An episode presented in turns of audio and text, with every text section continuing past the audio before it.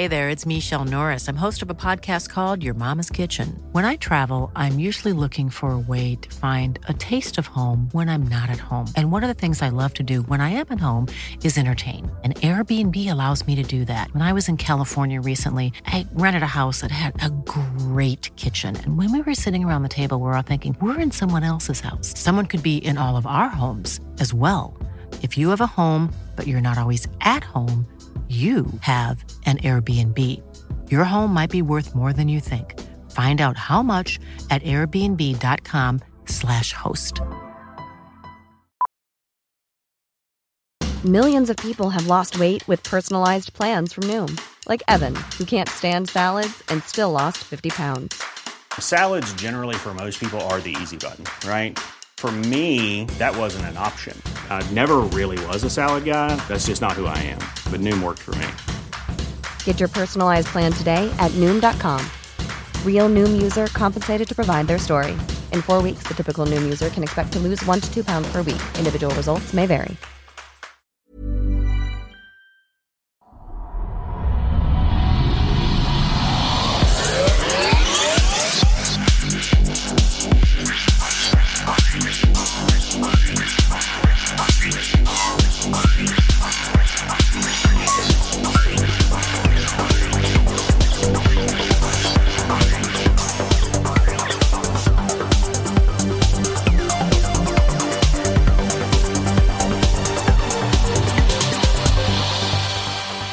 Hej hej och välkomna till den skeptiska podcasten Kvack som är nyheter på skeptiska. Det är program nummer 231 för vecka 42 år 2017.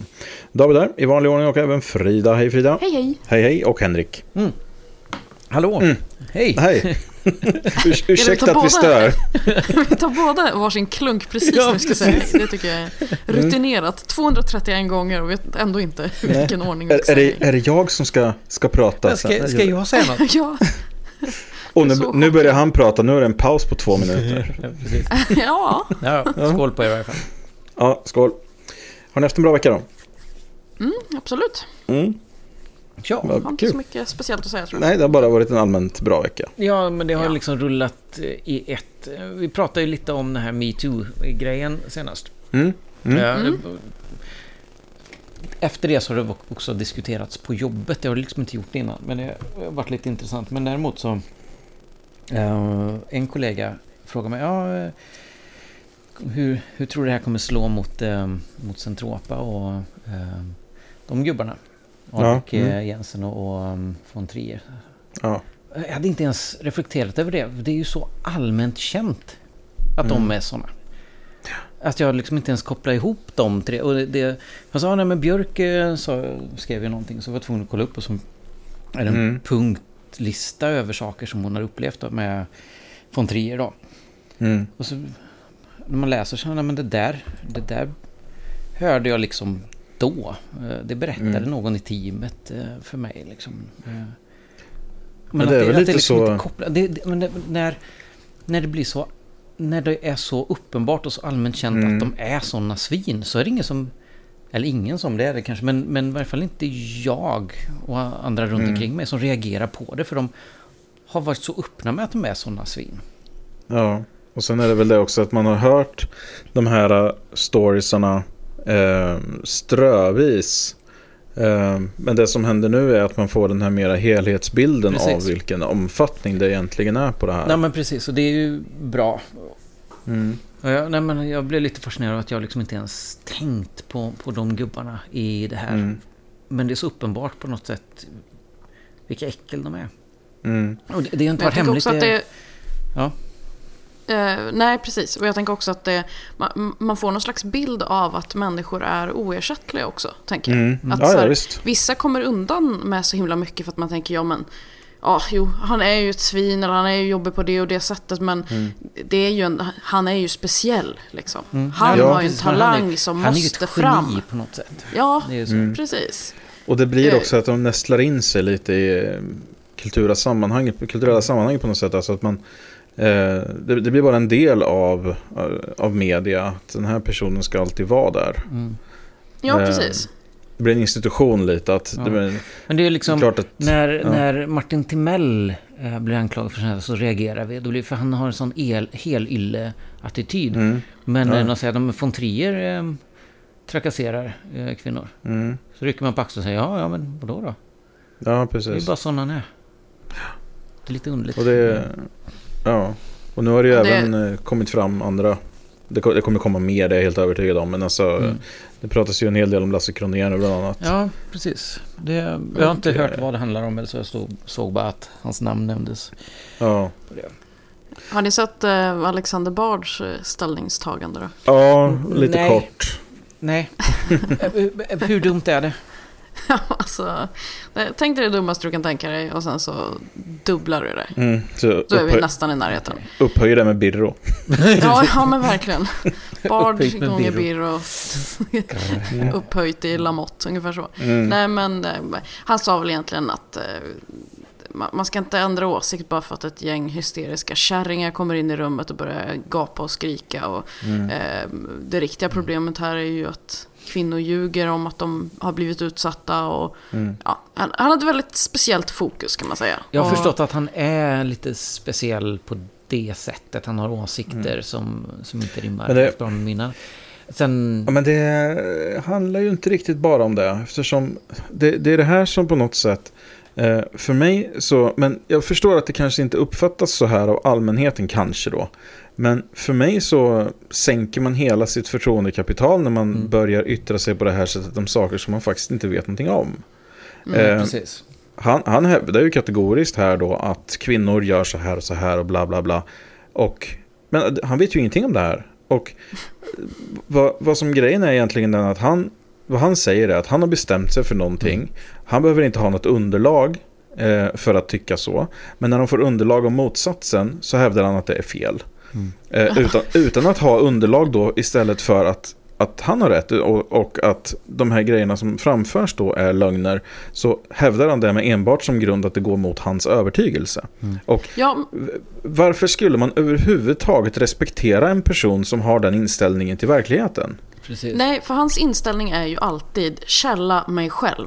Det är ju liksom hans ställning till allting i livet egentligen. Ja, han behöver inte ange någon källa annat än sig själv. Och så säger han ju saker med en sån här, med ett väldigt eftertryck, som att det verkligen är sanningar. Och då låter det ju som det. Det är många som har den förmågan. Han har en lite upplåst självbild, tror jag. Och det blir, jag lyssnar på en del saker han säger och som... Han säger en del saker som jag också säger annars. Det, när det handlar om teknologi och tidsrädsla för teknologi och annat. Och sånt där. Han har mycket som rimmar med mina tankar och idéer. Men jag har också insett att han har många åsikter om kvinnor och personer av andra etniciteter och sånt där. Som inte alls rimmar med mig. Nej, och då, ja, men det som David säger som jag tycker, alltså, det stämmer ju jättebra att det betyder inte att man har fel i allt man säger, men det betyder att sättet man har kommit fram till det man säger, det finns ingen liksom, vad ska man säga, det är inte trovärdigt det sättet man har kommit fram till åsikten. Nej, precis. Men så man har rätt ibland och så har man fel ibland, men jag menar, om sättet man kommer fram till att någonting är på det här sättet är jag kände efter och jag känner att det är på det sättet. Och det är ju det som, det är inte trovärdigt. Som jag känner då, att då börjar han ju tappa i mina ögon också lite det som jag från början håller med om, när man säger om han har kommit fram till andra saker på sådana kriterier, så börjar jag liksom också känna att men de här sakerna då. Men han tappar trovärdighet. Det är ju rent. Han ser ju sig själv som en extremt intellektuell person, och det här skulle jag nog påstå är raka motsatsen till det. Alltså det är rakt av antiintellektuellt att hävda saker tvärsäkert om saker man inte har någon aning om. Och det är ju precis det han gör här, att säga att kategoriskt då att tiotusentals kvinnor av en ospecificerad anledning. Så att så bara, de offrar sin egen sociala status och sina karriärmöjligheter i väldigt stor utsträckning för att det är oklart. Det är som förstöra för män. Ja, men det är typ alla vill. Underwear gnomes i South Park liksom.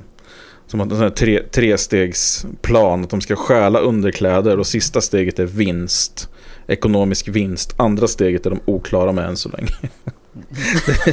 Det är lite den Alexander Bard har den här kalkylen liksom, att nu har vi här att de ska sätta dit män och sista steget är typ världsdominans, men andra steget är väldigt otydligt än så länge. Ja, det är fantastiskt. Ja, precis. Nej, jag vet inte om jag lyckades nå fram med vad jag tänkte kring det här förra gången heller, med hela MeToo-grejen, att jag inte kommenterar det. För jag läste någon som skrev att det, alltså, män som i tystnad, alltså, tystnaden innebär att man håller med. På något sätt, men stå upp och säga ifrån och sen, i liksom det här, i kampanjen, i själva hashtaggen. Men jag känner att jag är en vit medelålders man. Jag får alltid höras och synas. Det här är inte min tur att säga någonting. Nej, att höras. Det här är min tur att lyssna, att iaktta, att begrunda. Och sen kanske omvärdera det, eller inkorporera allting som jag hör, och sen agera. Precis, jag har lite den, jag retweetar, jag använder inte den hashtaggen själv.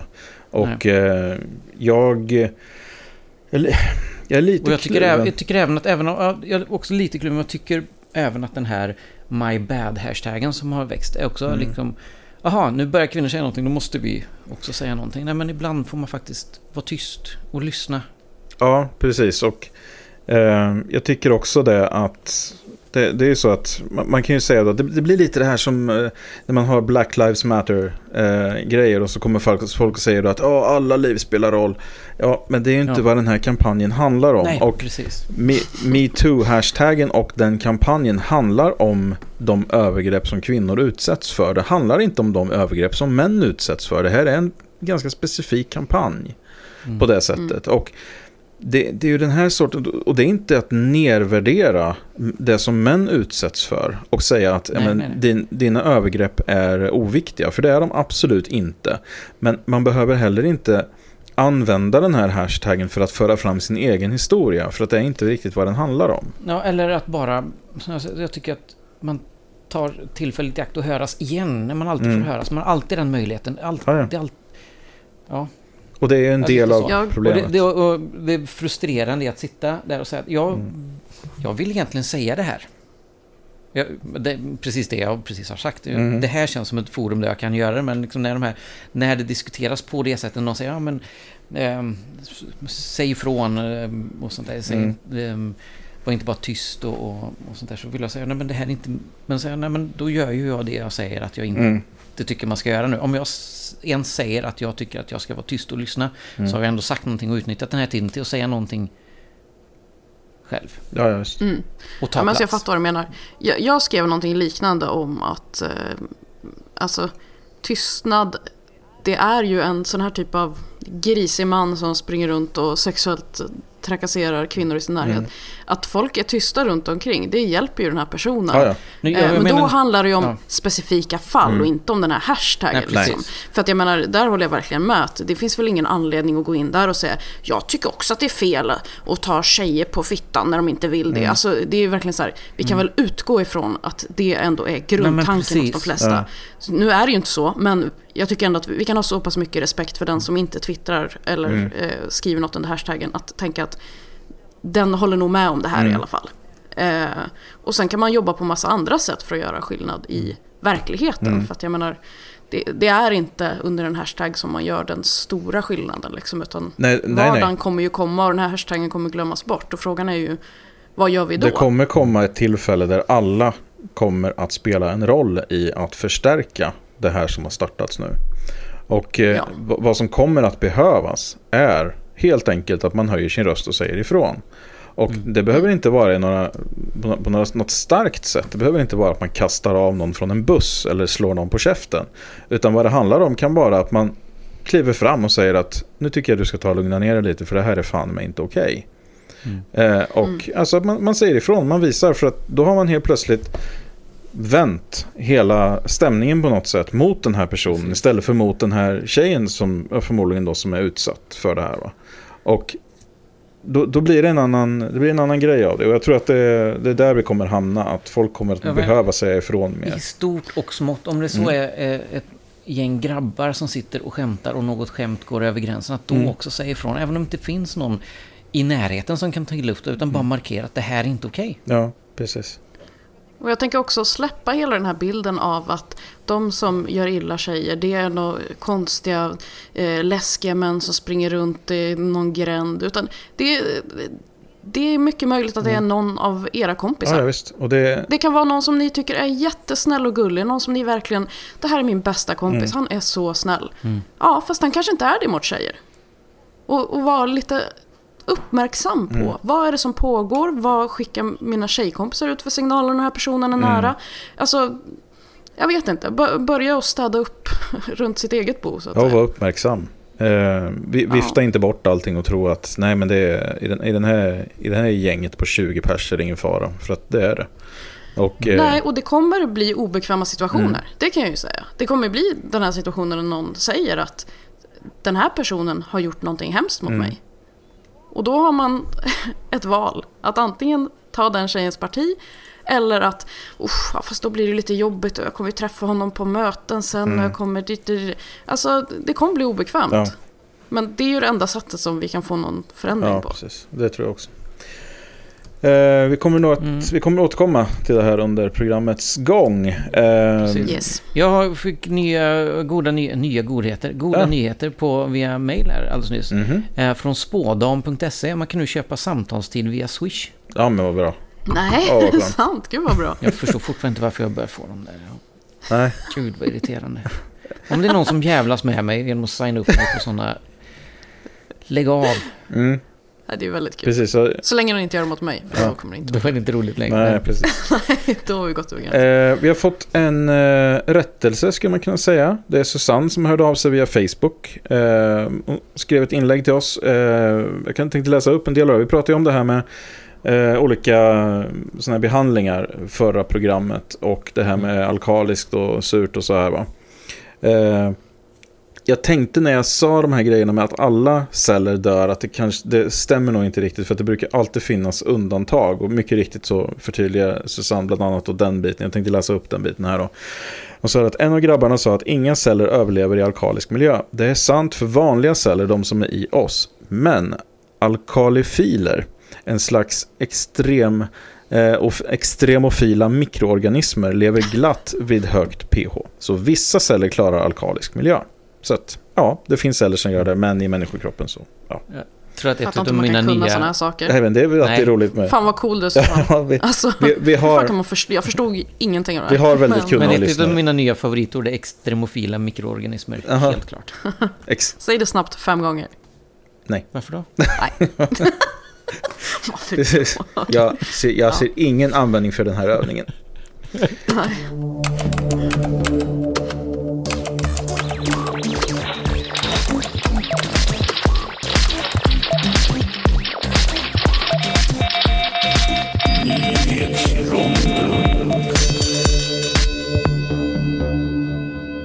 Nog om detta då, vi slänger oss in i nyhetsronden. Och vi ska börja med ett flertal örtpreparat som ofta används inom traditionell kinesisk medicin har kopplats till många cancerformer. Problemet med de här preparaten är ju då att de är i princip alltid helt oreglerade och kontrollerade, samt att folk beställer dem på internet. Så kort sagt, använd evidensbaserad medicin istället för att trycka i er skit. Bra tips. En hundägare på promenad i Kristianstad blev hindrad av en man på sin kvällspromenad med hunden. Mannen ställde sig i vägen för hundägaren flera gånger. Ni vet så att han försökte ta ett steg åt höger, men då gjorde den mannen det också. Och så dansade de så fram och tillbaka en stund. Och till sist utbrast då den här mannen att han inte vill bli störd, eftersom han har en seans och har fått kontakt med djävulen. Han är nu misstänkt för ofredande, men man kan ju hoppas att han får lite vård också. Ja, det är definitivt. Och när 11-åriga scouten Ames Mayfield fick möjlighet att ställa frågor till senator Vicky Marble, så ställde han tydligen lite för hårda frågor om senatorns rasistiska uttalanden och blev som följd av det avstängd från sin scoutgrupp. Detta trots att scouterna ska vara icke-partipolitiskt bundet, och detta då i det fria landet USA som är byggt på idén om att regeringen och staten både kan och skall ifrågasättas. Ja. Ja, verkligen. Britten Kevin Wilshaw har varit aktiv nazist de senaste 40 åren. Han var så sent som tidigare i år aktiv inom vit maktrörelsen i England. Kevin har dock tänkt om lite nu på äldre dagar och valt att berätta om ett och annat. Bland annat då om sitt judiska arv och det faktum att han är homosexuell. Oj. Oj. Kan rekommendera att ni ser den här korta videon om honom på Channel 4. Den är bara strax över 11,5 minut. Så att... lite speciell livshistoria kan man väl säga. Ja, det ska jag kolla på. Gud, så vi länkar till den. Ja, somliga känner behovet av att citat backa Martin Timell, slutcitat. Lite oklart varför en person som erkänt brottsliga och förkastliga handlingar och som faktiskt tar sina konsekvenser för det här behöver backas. Men några av de här människorna har i alla fall startat en Facebookgrupp med just det syftet. Och den urartar givetvis efter ungefär 13 sekunder i en studie i snart hela Sverige styrt av IS och sådana där grejer. Men några håller kvar ämnet på det som är viktigt, nämligen att backa Martin Timell. Och man pratar om att samla ihop pengar till en blombukett. Men det verkar tydligen vara för krångligt. Istället enas man om att, och ja, detta är på riktigt, googla fram en bild på en blombukett och skicka den bilden till Martin Timell från Sverige. Ska det stå. Är det den sämsta presenten någon någonsin har fått, tror ni? Ja, det är... Det var en ful jävla bild på en blombukett också. Det finns ju många snygga blombuketter på nätet. Vi har inte råd med att googla fram en snygg blombukett. Nej. Liksom, en blombukett, vad kostar det? De var ju ganska många i den här gruppen ändå. Men de vill inte ge liksom 5 spänn till det. Nej, det fascinerande. Nej. Det var han inte värd. Nej, det var han ju faktiskt inte.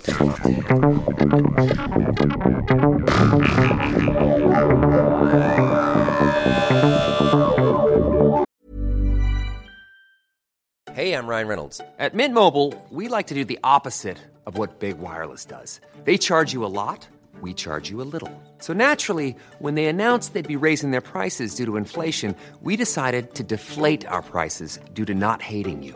That's right. We're cutting the price of Mint Unlimited from $30 a month to just $15 a month. Give it a try at mintmobile.com/switch. $45 up front for 3 months plus taxes and fees. Promo rate for new customers for limited time. Unlimited more than 40 gigabytes per month slows. Full terms at mintmobile.com. Hiring for your small business? If you're not looking for professionals on LinkedIn, you're looking in the wrong place. That's like looking for your car keys in a fish tank.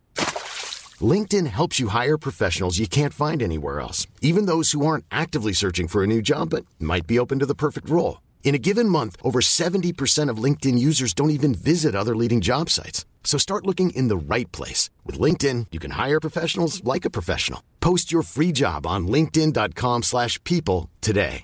Hey, it's Ryan Reynolds, and I'm here with Keith, co-star of my upcoming film, If, only in theaters May 17th. Do you want to tell people the big news? All right, I'll do it. Sign up now and you'll get unlimited for $15 a month in 6 months of Paramount Plus Essential Plan on us. MintMobile.com/switch. Upfront payment of $45 equivalent to $15 per month. Unlimited over 40 gigabytes per month. Face lower speeds. Videos at 480p. Active Mint customers by 531.24 get 6 months of Paramount Plus Essential Plan. Auto renews after 6 months. Offer ends May 31st, 2024. Separate Paramount Plus registration required. Terms and conditions apply if rated PG.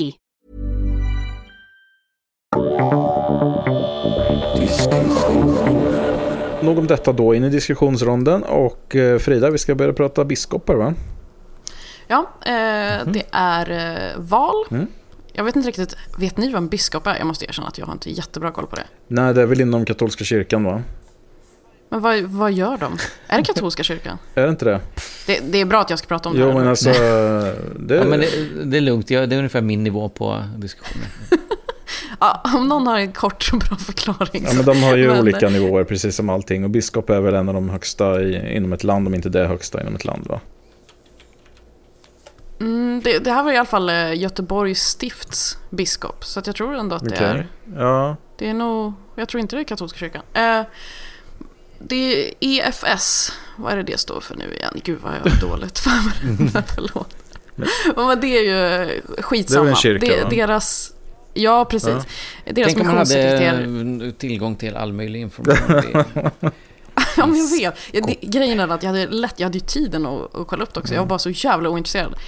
För det jag vill prata om är inte riktigt vad en biskop är heller. Det är en, utan jag vill prata om det är en typ av församlingsäldste. Från grekiskans episkopos, ungefär tillsynsman, är en person med visst sorts ämbete inom flera kristna sambund. Biskopen är den högste kyrkliga ledaren inom ett visst stift. Mm. Ja, då vet vi det. Och så vidare. Snyggt. Ja, bra. Det är en person som kandiderar där som heter Erik Johansson. Mm. Och det står först här att han vill vara en röst för de konservativa. Mm. Sen läser man lite till och så ser man att han är homosexuell. Mm. Mm. Då tänker jag, okej. Konservativa kristna brukar ju inte tycka att sånt är jättebra. Och det gör han ju inte heller. Han har valt att leva i celibat och tycker att äktenskapet är till för en man och en kvinna. Mm. Och han skulle inte vilja prästviga en homosexuell person som inte lever i celibat. Är inte det här ganska intressant? Jo. Ja. Alltså, fast det är väl egentligen inget... Det är väl inte mer konstigt än att... Alltså, sen kan man ju tänka att han liksom ser ner på andra homosexuella eller på det sättet då, medan kyrkan mer eller mindre kräver det. Men det i sig, alltså att vara celibat... Det är ju inte konstigare att vara homosexuell celibat än att vara heterosexuell celibat, det är det jag menar. Men, nej. Alltså inte så, men det känns som att han har valt att leva i celibat just för att han är homosexuell. Mm. Eftersom han har de här åsikterna mot homosexuella, de har han ju uppenbarligen mot sig själv också. Mm. Att det är inte så man ska leva sitt liv. Nej, men precis. Nej, men så och det är ju jättesorgligt, tycker jag. Mm. För att då inte kunna leva sitt liv bara för att man känner... Ja, men... Speciellt vi som inte ens tror på det här tramset med Gud, men även de som gör det, man måste väl fan kunna komma till någon slags cut yourself som slack, alltså vad fan. Mm. Ja, men, det är inte som att han tror på reinkarnation, antar jag. Han vet ju att han bara lever ett liv. Men är man övertygad om att den här handlingen är avskydd av universums skapare, så. Men varför är han homosexuell? Varför finns det ens homosexualitet? Det är väl en jättekonstig grej i så fall. Ja, han kanske menar att det helt enkelt är så att det är till för att de ska vara celibata. Ja, okej. Okay. Men så skulle det också kunna vara att de ska inte vara sexuellt aktiva helt enkelt. De ska tillföra annat i samhället. Så att, ja. Ja, de frågar honom här lite om att det har blivit väldigt mycket fokus på att han är homosexualitet och på hans syn på det. Och frågar så här, hur känns det? Och han säger att det är lite märkligt, för jag tycker det är en ganska underordnad fråga. Alltså, det är det ju inte. Mm. Det är ju väldigt konstigt att anse att homosexualitet finns. Jag är en av dem. Vi ska inte ha några som helst rättigheter, utan vi ska gå runt och leva i celibat av oklar anledning. Men jag tycker det bara så jävla sorgligt. Ja, men det är det absolut. Det är tragiskt livsöde egentligen att inte få vara den man är, så att säga. Jag menar, det förbjuder ju alla som är celibata förbjuder sig själva det egentligen, men han tycker ju även att det här ska gälla andra. Mm. Ja, precis. Så att det är väl det egentligen som är det mest, skulle jag säga, det mest kontroversiella i hela den här grejen, att han mer eller mindre förbjuder sig själv att vara den han är och tycker att det är även någonting som andra ska hålla på med. Och... Ja, precis. Så att, han säger så här också: det är ingen hemlighet att jag kommer vara mer ifrågasättande mot personer som lever i homosexuella relationer än vad man är i andra stift. Men jag menar att det måste tillåtas att ett stift kan representera den konservativa linjen i kyrkan. Det bara känns ju alltså det känns som att homosexuella får ju tillräckligt mycket skit från heterosexuella. Behöver man verkligen att en homosexuell också är med och försöker inskränka deras fri- och rättigheter? Nej, och det här är ju någonting som ofta, upplever jag i alla fall, används på ett ganska cyniskt sätt av organisationerna som de är delaktiga i. Inte bara just inom prästskap, utan även, alltså, se bara på hur snabbt de visar upp en mörkhyad sverigedemokrat till exempel.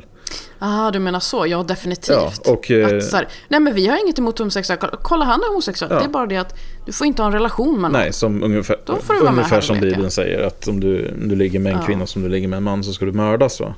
Och så har man den driften, så ska man ju inte göra det, va, helt enkelt. Då ska man ju vara celibat. Så att... och eftersom kyrkan har ju också i regel den synen att äktenskapet är mer eller mindre till för att alstra barn. Och när det är omöjligt så har homosexuella ingenting i den relationen att göra, och det anser ju säkert han också.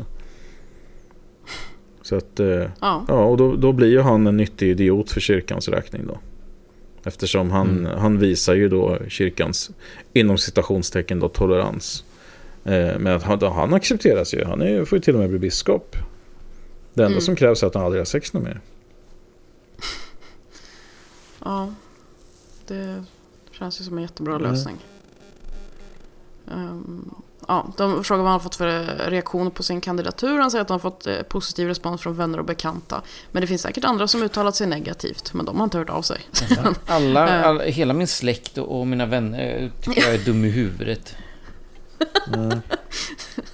Ja, han har blivit anmäld till ansvarsnämnden för sin inställning gentemot att viga homosexuella präster. Okay. Ja, men det fanns ingen anledning att vidta åtgärder typ. Men jag vet inte. Jag hoppas att han kan komma till insikt någon gång och bara så här börja leva sitt liv. Ja. Det känns jättetråkigt om man ska gå igenom hela livet på det här sättet. Ja, precis. Och som du säger, ju mer om de börjar lyfta fram honom som det här perfekta föredömet, då kan det ju vara jävligt svårt att backa sen. Ja, just. Och den risken finns. Om man får höga positioner och blir någon slags posterboy. Ja, men precis. Det, ja. Ja. Jag tänkte vi skulle fortsätta lite på religionsspåret. Alf B. Svensson har krönikerat i Dagen. Han är en av deras stora krönikörer där. Och grejen är den att det här är någonting som man ofta ser i samband med just sådana här grejer som den här MeToo-kampanjen då. Att det han gör i hans krönika då, titeln på den är Riktiga män respekterar kvinnor. Och det här är någonting som vi inom skeptikerkretsar kan känna till ganska väl som en no true Scotsman-argument egentligen då. Och det här är ett väldigt effektivt sätt att distansera sig på, för att vad han gör här då, att han presenterar helt enkelt i princip en punktlista för vad som utgör en riktig man då. Och det här är inte ens inom citationstecken, utan det här är alltså vad, om man ska vara en riktig man. Och då kan man fråga sig då, en låtsasman då, hur så, han säger till det, en riktig man då tycker inte att pengar, makt och sex är det viktigaste i livet. Okej. Visar kvinnor respekt, kritiserar alla former av sexism, är trygg i sig själv och går sin egen väg, vågar ifrågasätta makthavarna och åsiktseliten. Det börjar bli väldigt specifika grejer här nu. Det där kändes nästan som att det är verkligen officiella kravlistan på precis, man, hans egen. Bli så här, liksom, det känns lite... Man kommer in så här, dricker mellanmjölk direkt ur paketet. Bara. Älskar Doobidoo. Ja. Men alltså det blir så här att för det han gör är att han visar handlingskraft, mod och styrka. Ja, men det här ska inte kvinnor göra de här grejerna då. Jo. Alltså det skäms inte för att gråta. Är en engagerad och närvarande pappa. Det är bara liksom så här. Men det här då, det kan ju folk sitta och tycka då att det här, jag är ju handlingskraftig, modig och stark. Jag är en riktig man. Men de här jävlarna som inte respekterar kvinnor är inte riktiga män då. För att vad man gör då egentligen är att man säger, då, det man gör är att man distanserar ju den gruppen, den ingruppen som man säger att man själv tillhör då, distanserar man ju från de här personerna som man hävdar är i utgruppen då, som är den icke-riktiga män då. Och det här är någonting som inte tjänar till egentligen till någonting annat än att rentvå sig själv. Eftersom man säger då att nej, men jag tillhör inte den här gruppen, jag tillhör gruppen riktiga män som inte gör såna här grejer, för riktiga män respekterar ju kvinnor, och respekterar man inte kvinnor utan utsätter man kvinnor för såna grejer som är i MeToo-hashtaggen så är man ingen riktig man. Nej. Men för... Du behöver inte heller ta ansvar för det.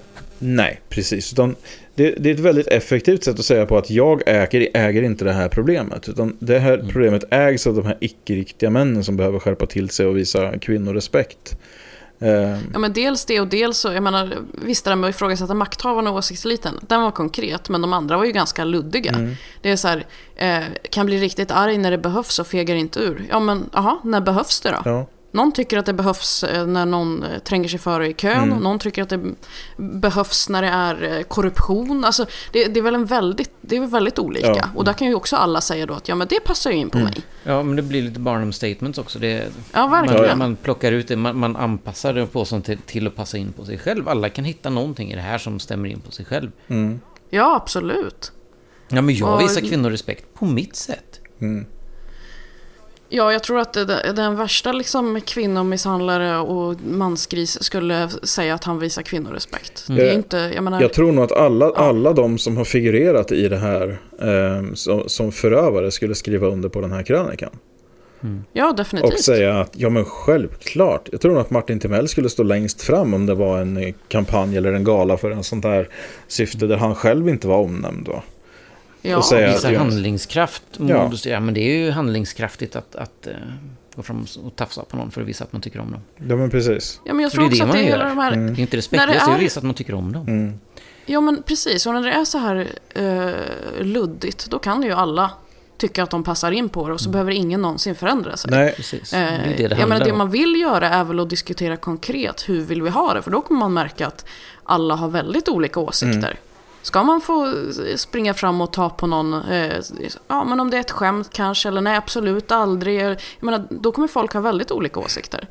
Men visa kvinnorespekt, det tror jag alla tycker. Mm.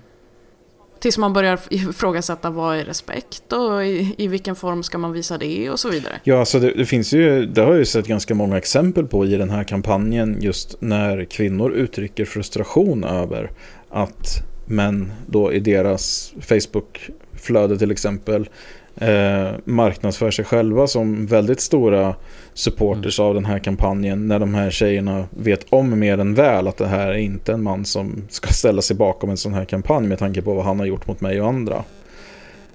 Ja, det har jag sett flera. Ja, exakt. Och det är ju någonting som då blir det väldigt jobbigt istället med såna här krönikor. Det här tror jag är ganska jobbigt för många tjejer att läsa faktiskt, just eftersom det är många i deras flöde, många i deras närhet som marknadsför sig själv på precis det här sättet och sen beter sig på rakt motsatta sätt när det behagar dem, va? Och då även fortfarande övertygade om att de är de här riktiga männen som är de här kämparna för vad som är rätt och sant. Och såna här krönikor gör ju, istället för att på något sätt bli någon sorts krigsrop till män att man ska stå för kvinnans försvar, så blir det istället helt pacificerande, eftersom man talar om för precis alla män att de är ju inte en del av den här gruppen fake män som tafsar på tjejer när det passar, utan de är snarare en del av gruppen riktiga män, eftersom de inte skäms för att gråta. Ja, och då kan man slappna av. Ja. Och det är precis det här man inte behöver. Det här är ju att ställa sig på förövarnas sida i en sån här kampanj. Att mer eller mindre tala om för folk att nej, men ni tillhör inte den här gruppen som har ansvar för det här, alltså behöver ni inte göra någonting. Och det är ett väldigt effektivt sätt att trycka hål på en sån här, och försöka i alla fall trycka hål på en sån här kampanj. Nu hoppas jag att han inte har något större genomslag, Alf B. Svensson, men ja, det får lite motsatt effekt, för att det får ju knappast någon positiv effekt att stärka män i sin manlighet på det här sättet. Det ger ju ingenting. Och jag lite svårt att se, alltså jag undrar ju lite vad hans syfte med den här krönikan är. Nej, men det känns ju som att det är att distansera sig och slippa ta ansvar för det. Ja. Det är lite intressant att läsa stycket här med tanke på vad vi pratade om tidigare. Det står: Alexander Bard har startat en egen mansrörelse där han vågar gå emot åsiktseliten och säga som det är. Att det finns biologiska skillnader mellan män och kvinnor, inte bara mellan benen utan också mellan öronen. Mm. Det är också en av de dummaste meningarna jag har läst, men... ja, och... men han är då alltså en riktig man. Alexander Bard kan vi konstatera då, för att den här vågar ifrågasätta makthavarna och åsiktseliten, det har ju han gjort. Precis. Då är han en riktig man då. Ja, han är handlingskraftig för han säger som det. Och där finns det ju faktiskt, alltså det här är ett väldigt vanligt slagträ från väldigt många håll i en sån här, när en sån här kampanj kommer igång, det här med fysiska skillnader då inom citationstecken mellan män och kvinnor. Men där finns det också väldigt mycket underlag som visar på att de här skillnaderna är väldigt flytande, och Vi under rätt förhållanden under i testmiljöer och så vidare, så kan man skjuta över de här rollerna väldigt, väldigt enkelt från ett kön till ett annat. Det här som jag pratar om ras, biologi och sånt där också, att variationerna är större inom grupperna än mellan grupperna. Ja, just. Och jag blev så glad. Jag lyssnar på en bok nu som Patrik tipsade mig om. Eller jag lyssnar på boken när jag kör bil till och från jobbet. En science fiction, en lätt sci-fi historia om pirater i yttre rymden typ. Intressant, men då finns det i varje fall en jättesuperintelligent artificiell intelligens, och vid något tillfälle när de ändå är på jorden, så den här huvudpersonen träffar någon tjej och så har de lite, de är lite intima, och sen så beter hon sig på något sätt som han inte riktigt... Han förstår inte riktigt varför hon beter sig på det sättet. Han frågar den här superintelligenta artificiella intelligensen: kan du, som är så intelligent, hjälpa mig förstå kvinnor? Säger den här intelligensen då att nej, det kan jag ju faktiskt inte, för inte ens med min superintelligens. Jag tänker bara, nu kommer det någon sån där liksom att män förstår inte kvinnor. Men så vänder de på det och blir en sån här... För då är den här artificiella intelligensen lite sarkastisk och säger de allra flesta tycker så, även kvinnor tycker så, och även män. Men det kommer till... Mitt tips till dig då är att hitta en person och försöka förstå personen. Inte en kvinna.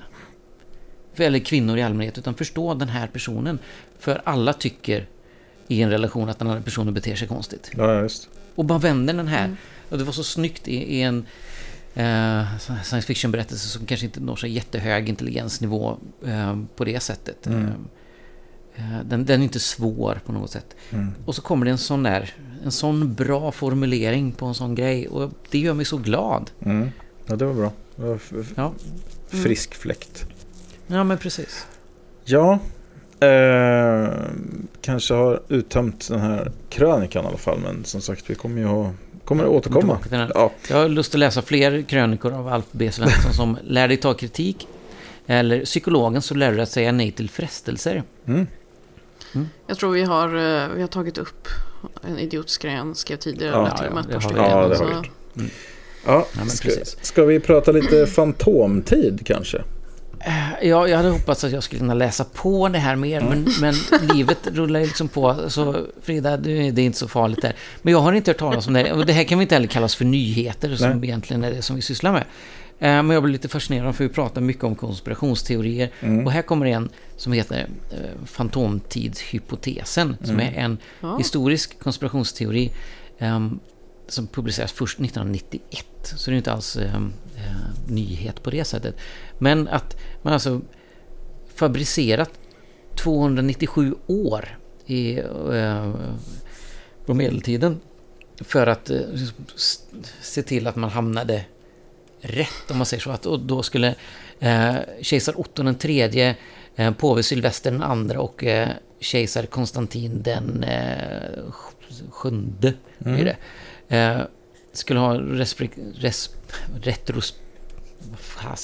retroperspektivt stoppat in de här åren för att man skulle liksom hamna rätt i vad man tyckte var rätt. Jag har inte kunnat läsa mig till vad man tyckte var rätt, vad man skulle liksom komma så. Men jag blir så fascinerad av den här typen av konspirationsteorier. Det är så fascinerande. Och jag har en tendens också att gräva mig ner i sådana här kaninhål. Jag hittar något sånt här och så kan jag liksom gå ner mig i det och försöka ta reda på allting om det, men jag har inte hunnit sen jag tänkte att det här måste jag ta reda på och prata om. Har ni hört talas om det här? Nej. Innan? Nej. Den var ny. Jag tror inte det. Det låter ju väldigt intressant. Det låter jätteintressant, och det som fascinerar mig med konspirationsteorier är lite hur jävla galna de är. Men då... Det handlar väl måste någonstans om... Det måste ju ha bra fantasi. Alltså man blir ju lite avundsjuk ändå. Jag skulle aldrig komma på tanken på något. Nej, men eller hur? Det är lite det. Men man har ju justerat kalendern, den julianska, gregorianska kalendern och sånt där. Alltså, okej, nu har vi haft den här tidräkningen, så går vi över till den här tidräkningen, vilket innebär att vi sätter andra siffror på åren som vi lever. Men att man då skulle stoppat in en massa år för att hamna rätt och sånt där. Det blir så fantastiskt på något sätt. Ja. Och jag blir fascinerad av det på liksom ett kanske ett litterärt sätt. Jag kan läsa det som en intressant bok på något sätt. Ja, ja, en intressant historia. Hur har man fått den här idén? Hur har man utvecklat den? Hur hittar man citatbevis, slutcitat för det här? Ja. Så det här kommer jag nog kunna gräva ner mig. Om jag nu får tid över med alla barn och allt sånt där, så vilket kanske innebär att det till slut blir att den bara ligger som en flik uppen på skrivbordet här och inte det kan finnas på så mycket mer. Det kan finnas skäl att återkomma till dig i så fall. Det var ju som sagt, det var inte pinfärskt, så att du har ju tid på dig. Nej, men om någon vet någonting kul om det här kan ni mejla in till oss. Nej, men precis, det vore jättekul att höra lite mer.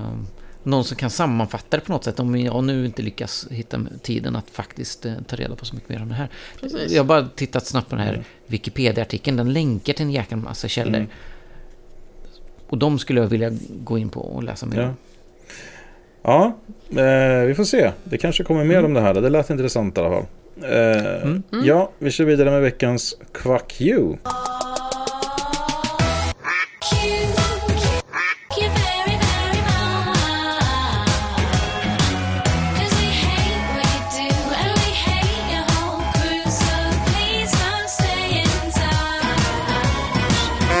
Och den går den här veckan oavkortat till Erik Hörstadius, som är krönikör på Affärsvärlden. Han var nämligen med i Nyhetsmorgon och pratade om den här MeToo-kampanjen. Och han menar på att ett av livets glädjeämnen är ju lite halvfullt farbrorstafs på de här fester och sånt. Och det behöver man ju inte se ner på för att man har en sån här kampanj. De något chockade panelisterna och även programledarna, det var ju Steffo och Jenny Strömstedt där då, som menar på att det här var ju konstigt sagt.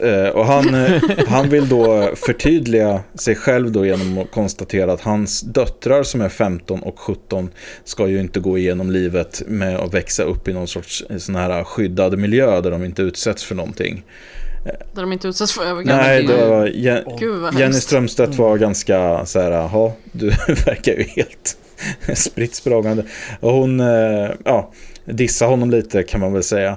Men de höll god min, kanske för god min, vad vet jag, men ja, men jag tänker att man blir så chockad för att första gången jag såg det här klippet, jag var tvungen att kolla om det liksom, jag bara, men säger han verkligen de här sakerna?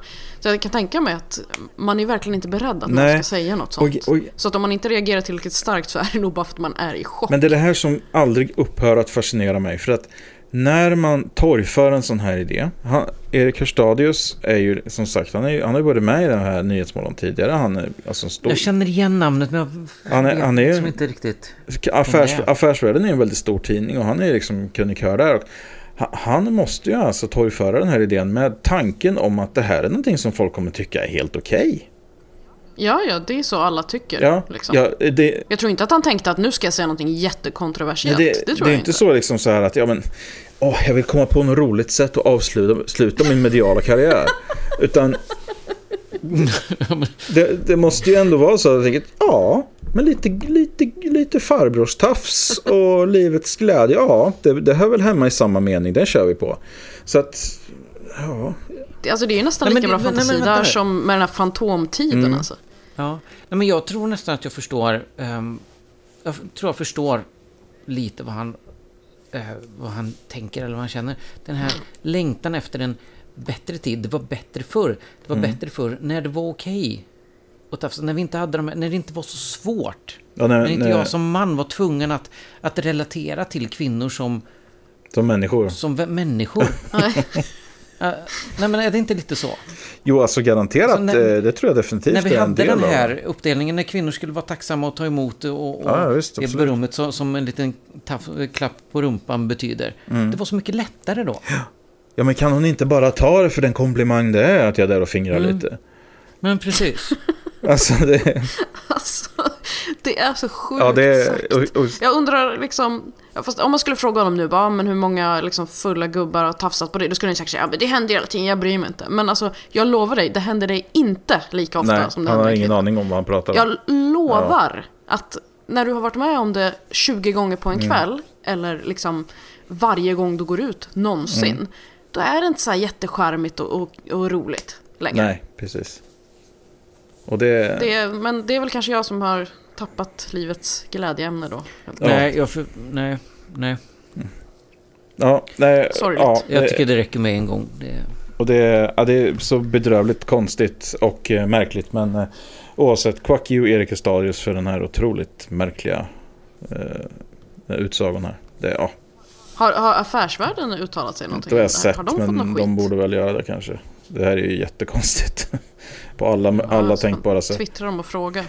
Och det här tycker jag faktiskt är en del utav det. Alltså arbetsgivare, nu kan jag kan förstå att vissa arbetsgivare inte nämner sina egna anställda. Jag kan förstå att Aftonbladet inte hänger ut Virtanen till exempel, eftersom han är ju faktiskt anställd där, och han, som arbetsgivare så har man vissa ansvar. Men jag tycker att vad man ser genomgående är att Aftonbladet, TV4-gruppen och alla de här har inte tagit sitt ansvar gentemot de som faktiskt anmäler de här personerna. Och de har ju brustit allvarligt där. Och Affärsvärlden verkar ju också ha lite att rensa upp då kanske. Ja, alltså jag känner folk som har jobbat på Aftonbladet länge, och det här har inte varit, det här är ingenting nytt, om vi säger så, med Virtanen och hans beteende. Det är verkligen ingenting nytt. Det är någonting som har varit välkänt och som har sopats under mattan gång på gång på gång på gång. Och det är, men han blir alltid sån när han är full. Och det är, det är ju lite jobbigt, men liksom så. Så att det kommer upp i offentligheten nu, det betyder inte att det är nyheter för dem nu. Jag tror faktiskt att... Och det är ju hela saken mycket grisigare när de inte har något problem att hänga ut andra arbetsgivare som inte tar itu med sina arbetsplatser. Och sen när det händer på deras arbetsplats, då är det bara dödstyst. Alltså, jag håller med dig. Det är klart att de inte kan skriva ut namnet på dem. Det fattar jag också. Men man kan skriva om det. Ja, precis. Man kan skriva vad som pågår. Ja. Man kan liksom försöka vara lite transparent. Ja, just. Absolut. När man ändå ska vara någon slags granskande... Ja. Ja, för annars slår det tillbaka negativt på en. Absolut. Vi har en 1000 Kvack också. Och det här är faktiskt väldigt intressant vinkling på fenomenet Joakim Lamotte egentligen då, som kommer från Andreas Magnusson som krönikerar i magasinet Paragraf. Och vad han konstaterar, för att Joakim Lamotte, dels då så har han ju sagt nu att han ska sluta föreläsa. Det vågar jag inte riktigt hoppas, men visst. Ja, men vad glad jag hade blivit. Ja, han gör väl en birro och kommer tillbaka om 2 dagar. Inte för att jag någonsin känner att jag hade blivit tvingad att gå på en av hans föreläsningar, men ändå. Men ska vi gissa att det kommer komma så många mejl till Joakim Lamotte som ber och bönar och ber om att han behövs så mycket och kommer komma tillbaka. Men oavsett så är det så här. Att det här är en ganska lång krönika, men den är väldigt välskriven, och vi kommer länka till den, och jag rekommenderar att folk ska läsa den här som Andreas Magnusson har skrivit. Men vad kontentan utav det är att Joakim Lamotte marknadsför sig själv som Sveriges mest oberoende journalist. Han åker ju runt och gör sin egen grej, och är ju då försörjd av donationer egentligen. Att folk swishar och håller på, va? Det är det han lever på. Men det gör ju också då att han blir helt beroende av donationer. Alltså, han måste göra sånt och säga sånt som genererar pengar från hans bidragsgivare. Och då får ju han såklart en agenda. Nämligen då att marknadsföra det som ger klirr i kassan. Och det har till exempel med... Det är oftast ganska kontroversiellt. Ja, men de tycker ju då... Alltså det är väldigt många som tycker att han är den som vågar säga ifrån. Och kallar de här barnen från Afghanistan för pack och grejer. Och tycker att... han slår ner den här jagar här-kampanjen och säger att den stöder... afghanska sexualförbrytare och pedofiler och sånt där. Och det ger honom klirr i kassan. Han är alltså inte på något sätt oberoende, utan han är men tvärtom, ett organ för de här människorna. Ett sätt för dem att nå ut. Så att, lite intressant, för jag läste nyligen någonting om honom, och man kan se lite hans utveckling till det här. Om man läser hans grej. Nu har inte jag gjort det själv, men enligt den här krönikan så kan man liksom se hur han har han växer med när han märker att när han börjar uttala sig om lite kontroversiella saker på det sättet så växer han och så tar han mer, och när han så att han har gjort mer för kvinnor än alla feminister i Sverige så tar liksom hus i helvete och han blir ännu större. Precis. Så det jag läste upp precis, det är alltså kommentarer från hans Facebook-sida, och de upplever ju då, de här kommentarerna, de som har skrivit, de upplever ju att det här är någonting som Joakim Lamotte backar upp, och därmed är det också någonting som de, så länge han backar upp dem så är de ju såklart villiga att donera pengar till hans sak. Ja. Mm. Så att, ja. Men det är ju så skönt med honom, för att om man har de åsikterna, då kan man ju alltid gå in på hans sida och så vet man, där kommer det bekräftas. Allt det här som jag tycker och känner i min mage kommer bekräftas här. Det är klart man vill ge pengar till det. Det är väl jätteskönt. Det är ju som någon slags modern kyrka som man går och ber till och får Gud uppenbarad för. Ja, just, den jämförelsen funkar ju jättebra, eftersom det blir ju så egentligen att man betalar pengar för att han ska säga någonting som jag redan håller med om. Och då känner jag ännu mer att men oj, vad det stämmer. Nu här får du ännu mer pengar. Och sen då, nu säger den det igen. Jag tar ännu mer pengar. Ja. Det är liksom... Nej, det är fascinerande. Det är en bra krönika, så att jag kan rekommendera att man läser den. Tydligen är det inte så att alla Trollhättebor är helt fantastiska. Så. Nej, det visste vi. Eller, han har ju faktiskt flyttat från Trollhättan, så kanske i och för sig kan... Ja. Inte alla från Trollhättan. Nej, precis. Så att, tusen tack Andreas Magnusson för en mycket bra krönika i Paragraf. Ska vi avsluta med en insändare kanske? Ja, lite klassisk svensk insändare. När det ska visas klassisk svensk film idag så står valet som regel mellan klassiska men ack så uttjatade filmer som Sällskapsresan och Göta kanal. För 20-30 år sedan kunde söndagsmatiné i SVT innebära att det visades numera nästan bortglömda filmpärlor som Lilla Fridolf, Kronblom, Rännstensungar och Anderssonskans Kalle. När det ska visas klassisk svensk film idag så står valet som regel mellan klassiska men ack så uttjatade filmer som Sällskapsresan och Göta kanal. Men det finns även trevliga svartvit Astrid Lindgren-filmer som inte visats på år och dag. Mästerdetektiven Blomqvist och Rasmus Pontus och Toker till exempel, som aldrig filmatiserats i färg. Ni förvaltar inte vårt kulturarv särskilt bra. Överraska oss. Visa Anderssonskans Kalle istället för Göta kanal nästa gång ni visar svenska filmklassiker. Det var ju 20 år sedan sist. Vilka? Alltså vadå ni? Pratar de till? SVT kanske? SVT. Och det... Okej. Okay. Det här är en insändare i Trollhättans tidning. De ska visa de svartvita filmer som hon vill ha. Och det kommunicerar hon till dem via TTL. Okej. Precis. Vi hoppas att någon på SVT läser det här och tar till sig utan den här kritiken och inte sen då refererar till öppet arkiv eller något sånt där där man faktiskt kan komma åt och se de här sakerna. Precis. Inte som det här skit. Nu handlar det om att vi ska tvinga på människor att se det de inte vill se. För vad folk faktiskt vill se, det är Sällskapsresan och Göta kanal. Det är det folk vill göra på en söndags eftermiddag. Förutom då Cecilia Cinderella här, som vill se Anderssonskans Kalle och inte förstår att man kan gå in och faktiskt hitta den typ på nätet och se den precis när man vill. Helt gratis. Yep. Eller troligtvis förstår att man kan det, men tycker att det ska gå på tv som det alltid har gjort. Ja. Kultur är inte vad andra tycker är kultur, utan kultur är vad jag tycker är kultur. Så då ska andra tvinga se det som jag tycker är kultur. Ja, så är det. Man förstår väl att det är så här, om det här söndagsmatiné som jag inte ens visste fanns, om det ska visa klassisk svensk film, det är klart att det kommer förändras över tid. Att klassiker förändras. Alltså snart kommer det väl inte vara Sällskapsresan och Göta kanal, utan då kommer det vara någonting annat istället. Ja, precis. Vi hade i alla fall tur med vädret. Väder. Nya tvåan eller vad det var. Vi får avsluta med de visdomsorden från Cecilia och hoppas att SVT inte lyssnar. Och med detta då så säger vi hej då från David. Hej då från Frida. Och hej då från Henrik. Hej då. Hej då.